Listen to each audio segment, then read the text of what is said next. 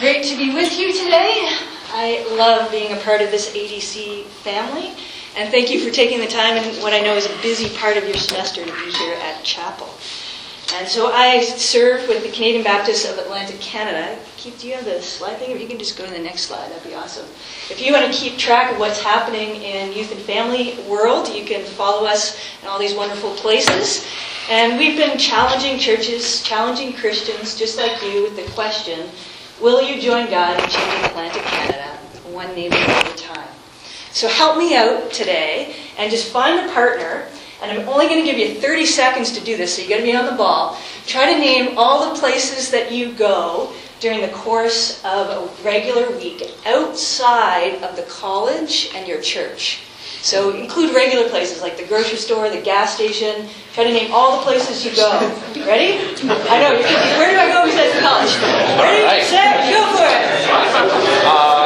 Five, four, three, two, one. All right, it sounds like you go a lot of places. Now, my guess is if I asked a group of kids or youth the same question, they would have named at least double the amount of places you just named. Now, to yourself, as you think about all those places that you go during the course of the week, do you see one spot, one person, where you see evidence of God's work in one of those places, outside the walls of this college and your church? We really believe that God is at work in our neighborhoods. We really believe that God is using ordinary Christians like you and me, Christian leaders like you and me, to transform our neighborhoods with the good news as we open our eyes in those places we are in our neighborhoods. So, where do we spend most of our time? Is it at the wells or is it at our churches? Is it at the wells in our neighborhoods? Jesus and his disciples, they hung out in the community, at the well, in the neighborhood, at the parties, all the time. And in our scripture today, where was Jesus? You can answer me back. Where is Jesus? At the well. At the local Tim Hortons. Just taking a break, taking a rest on his journey, which I can relate to. I stop at a lot of Tim Hortons on my journeys across Atlantic Canada. Jesus' whole thrust for his disciples and for us is to send us out again and again back into the neighborhoods. As you read through the Gospels, notice how he's saying to the 12, he gathers them and they debrief together, but then he sends them out again. Sends out the 72, two by two, sends us out. And we know some of his last words to us were go and make disciples of all nations. In other words, as you're going to the well, as you're going to Tim Hortons, as you're going to work, as you're going to school, make disciples, show and tell the gospel. And here's my fear. My fear is we've forgotten how to send people, as Christian leaders, how to send people into their neighborhoods. See, the well in the ancient world was the place not only where you had to go at some point to get water, needed water, but it was the place where you went to get caught up on what was happening in the community faster than looking at a Facebook news feed. It was the spot where you got caught up on what was happening. And so, where's the well in your neighborhood? Think of your neighborhoods, the places where you live, where you work, where you study. Where's the neighborhoods, the neighborhood well in those places? Where are the regular people? You know, I worry that we've not been at the well. We've been at the church lots and lots and lots, but we haven't been at the well. We've marked a mature disciple by how many programs they come to at our church, how many services they come to, how many Bible studies, instead of marking true mature discipleship by how many wells are they at where they're sharing the living water. Mm-hmm. How are they in their home, in their workplace, serving Christ and showing the Spirit of Christ?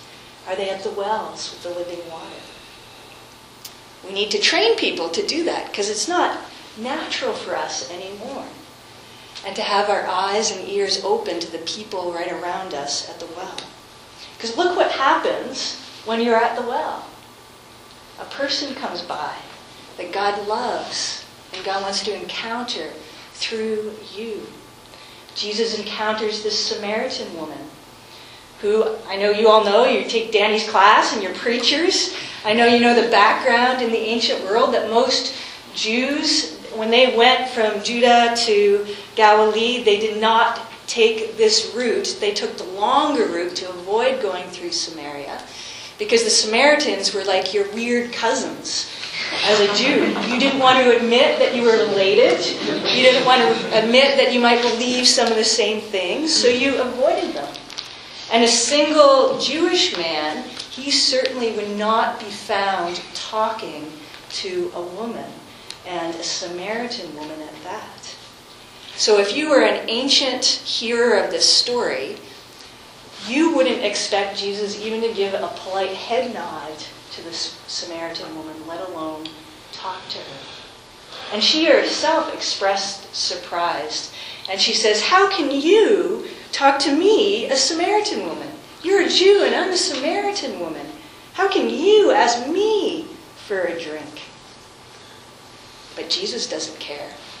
He knows there's this divide between Jews and Samaritans. And people can say what they want. Jesus is at the well. Jesus is in the neighborhood. And maybe you're thinking, oh, phew, my church, I we don't have any divides like that, like between the Jews and the Samaritans. Oh, really? Ask Jesus. Am I? Is my church? Are we upholding a separation that Jesus, you are trying to tear down? Are we trying to uphold a wall that Jesus, you are tearing down so that we can engage and love people in our neighborhood? We haven't been very good at, as churches at engaging people that are different than us. Often we perpetuate the walls and the separations. We've separated by ages, we've separated theological understandings. Look at all the different denominations. We've separated based on marital status or rich or poor, even different races. We've separated churchgoers from non churchgoers. We've separated out of our own fears fears from people that might have a different political view than us, or a, a different view of a theological issue or sexual orientation than us. And we can't get anywhere close to the wells in our neighborhood because we put up all these walls. And for people in our neighborhood, they don't see our churches as wells anymore. Our churches represent the walls, the divides. So it's going to take us and the churches getting out of the walls and going to the wells. Because Jesus is tearing down the walls, tearing down the divides, but we keep trying to build them up. Jesus is already at the well, already in the community, if we'll join him and be at the well. If we're willing to cross whatever divide it takes to be at the well. To invite people in our churches to cross those divides to be at the well. And your well may be a spot where religious people are actually avoiding it.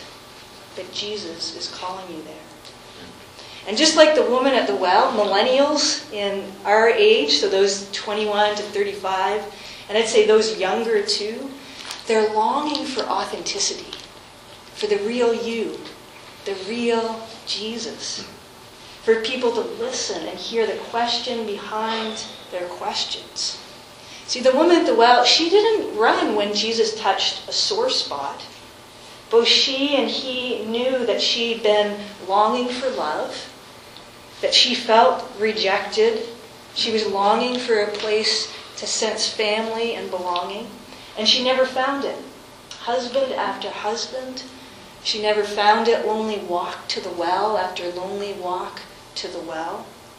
She still felt that sting of loneliness. So she doesn't run when Jesus invites this deeper discussion. When she meant, he mentions she had five husbands and now the man she's with is not her husband. She stays. But naturally, she gets a little defensive. And she starts asking, Hey, Jesus, where should we worship? She essentially says, Let's talk about our denominational differences, shall we? Instead of talking about my husbands. Instead of looking at the loneliness that's in my heart. It's like when church people, we say, let's talk about the color of the carpet. Or let's, let's talk about what songs we sing on Sunday instead of talking about how to reach our neighbors. Instead of talking about the walls that we built up in our own heart or in our own church. Or like when you ask a teenager or an adult, where have you seen God at work lately? And they say, how about those Blue Jays? That's what she's doing here. Hmm. But she stays. She doesn't run because she's intrigued by Jesus. She's in, invited deeper. She wants to know who is the Messiah? Who is the Messiah? She wants to know if she belongs anywhere, just like millennials today. You know, the guess inferred from commentators and preachers is this woman really felt like an outcast in her town. Like she didn't fit with her neighborhood, didn't belong, that she's rejected. And that's why she comes to the well early in the morning. The well, you can think of it like just us down the street. She doesn't come when everyone else is coming early in the morning to line up. She comes during the off hours so she can avoid their leaving her out of her cliques their whispers, and their looks. And my guess is we've all felt like that at times. You ever felt like that? That you don't fit somewhere? I grew up in a military family and moved around a lot as a kid, and I remember every time we moved feeling like this. Feeling like, where do I fit in this new school? Where do I fit in this new neighborhood? And sometimes that feeling comes back as an adult, doesn't it? Maybe you felt it coming to the seminary. Where do I fit here? Do I really belong here? Coming to the university. Or when you go to a new church and you think, do I fit here? Am I going to steal someone's pew if I sit there? Should I have brought a bigger Bible? Am I allowed to take my coffee? Where you're trying to figure out where do I fit? Where do I belong? Guarantee there are people in this room asking that question. Guarantee there are people in your church asking that question. Guarantee there are people in your neighborhood asking, Where do I belong? Where can I be loved and known? It's one of the most important questions that millennials today are asking Where do I belong? And the question is who's hearing them? is anybody at their well hearing the questions behind the questions? See, Jesus saw this woman, saw that she still felt that sting of not belonging. He saw her and the question behind the question. And in this beautiful encounter, he offers her living water. He offers her that he is the Messiah who loves her. And she can belong to him and his family forever. So Jesus is at the well with the living water but where are we? And what are we carrying? Do you have any living water with us when we go to the gym? When we go to class down the, the hill? When we go to the grocery store? When we go to the coffee shop? See, the disciples, they were there too. They came back to the well, but it wasn't enough. It wasn't enough to be at the well. They had to be at the well with living water. It's not enough just to be on the hockey team or at the coffee shop or at the playground with other parents. See, the disciples were at the well, but their buckets were empty. Their attitude was wrong. They're miffed that Jesus is talking to a Samaritan woman and talking to her about theology at that. A Samaritan woman. And they're tired and they're hungry and they don't understand that God is at work around them every day, even at the well. They entirely miss the life changing experience that just happened between Jesus and this woman because they're too surprised that she's, he's talking to a woman. They're too concerned with getting something to eat. Sounds an awful lot like my church.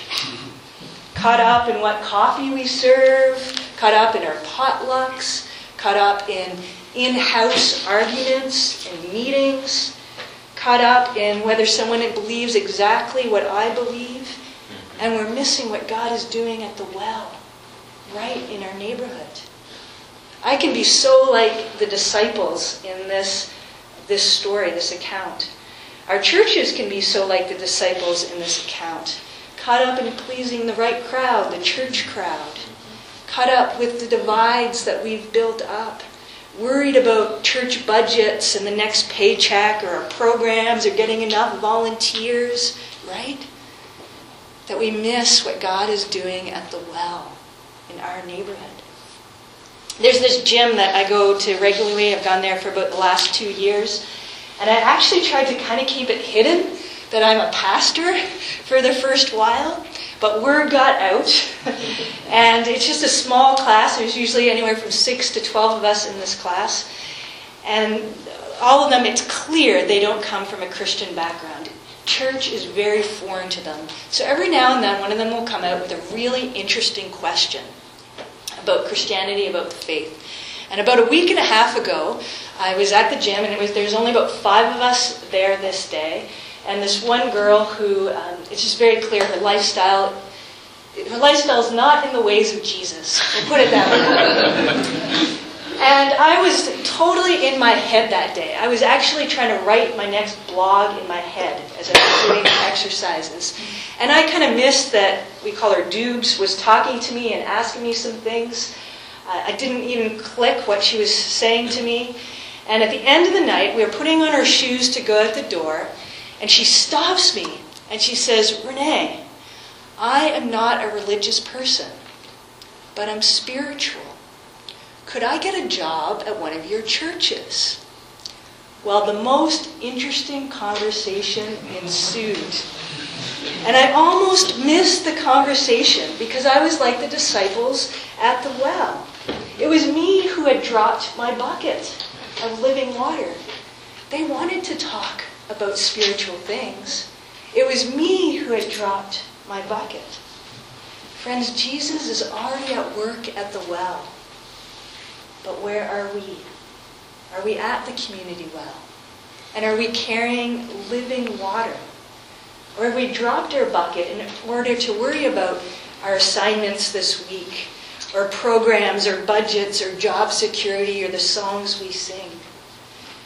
We're invited by Jesus to be at the well in our neighborhood with living water and to train others, equip others to be at the well with living water. The disciples might have missed it, but the Samaritan woman, she gets it. Right away, where does she go? Where does she go? To town, back to her own town, to her own neighborhood, to tell them about this man that saw into her heart and she believes is the Christ, is the Messiah. She gets it. She takes the living water and she goes into her neighborhood and she says to others, Taste for yourselves. Taste the living water.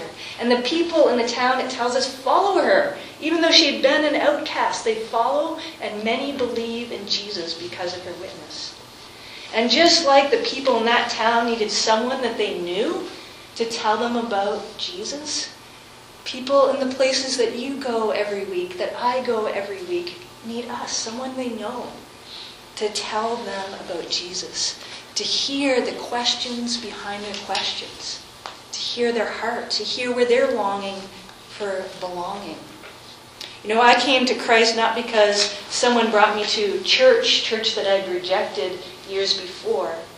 I came to Christ because someone came to my well.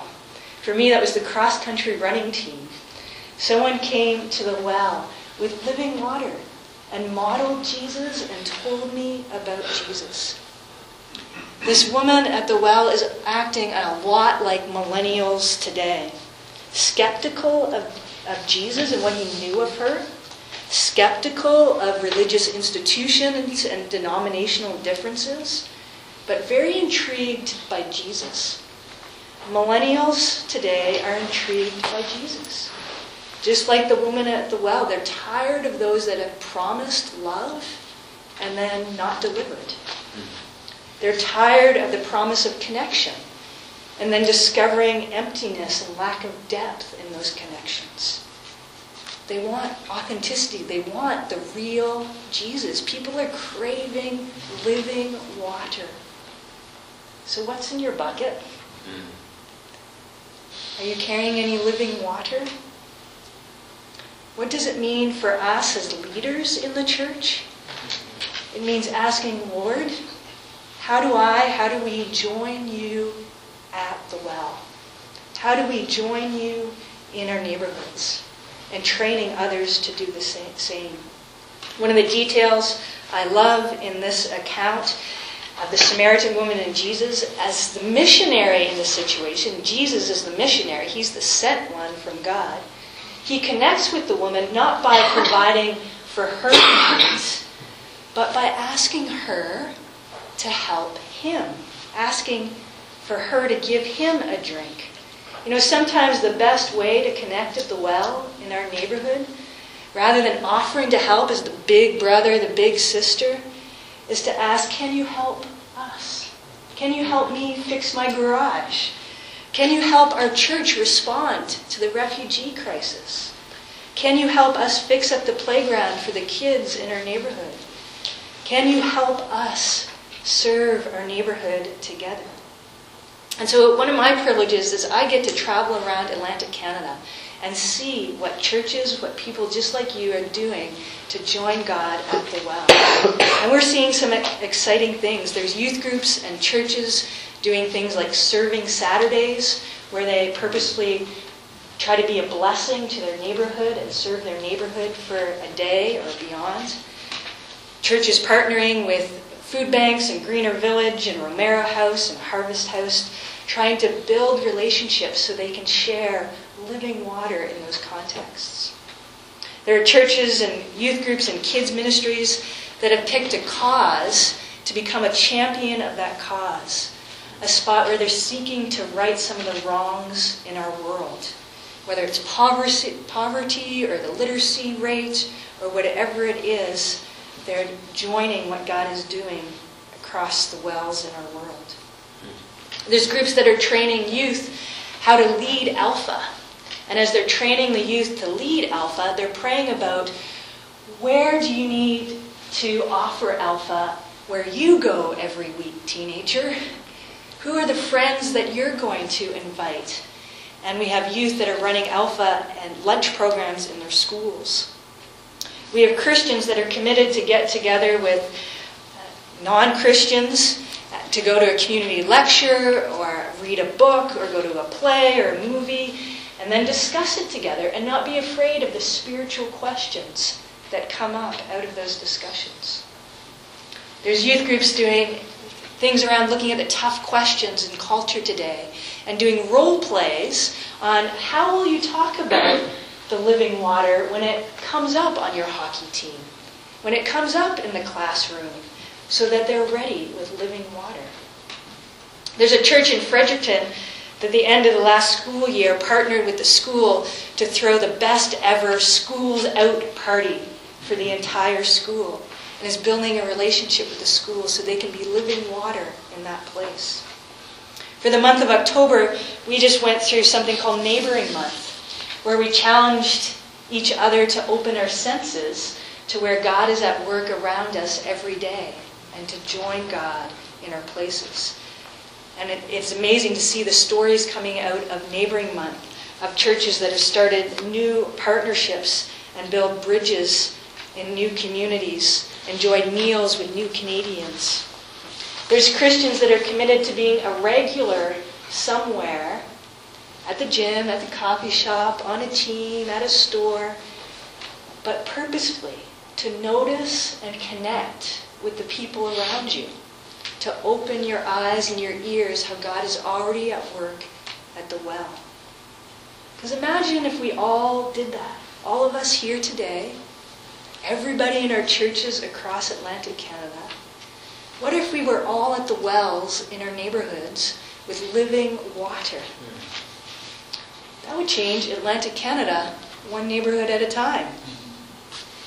As Jesus tells us later in this account, open your eyes Open your ears and look at the fields. They are ripe for harvest. Go to the wells, the schools, the Tim Hortons, the lecture halls down on campus, the library, the book clubs, and open your eyes. God is at work around us, and the fields are ripe for harvest. God is already at the wells with living water. So, friends, where are we? And what are we carrying?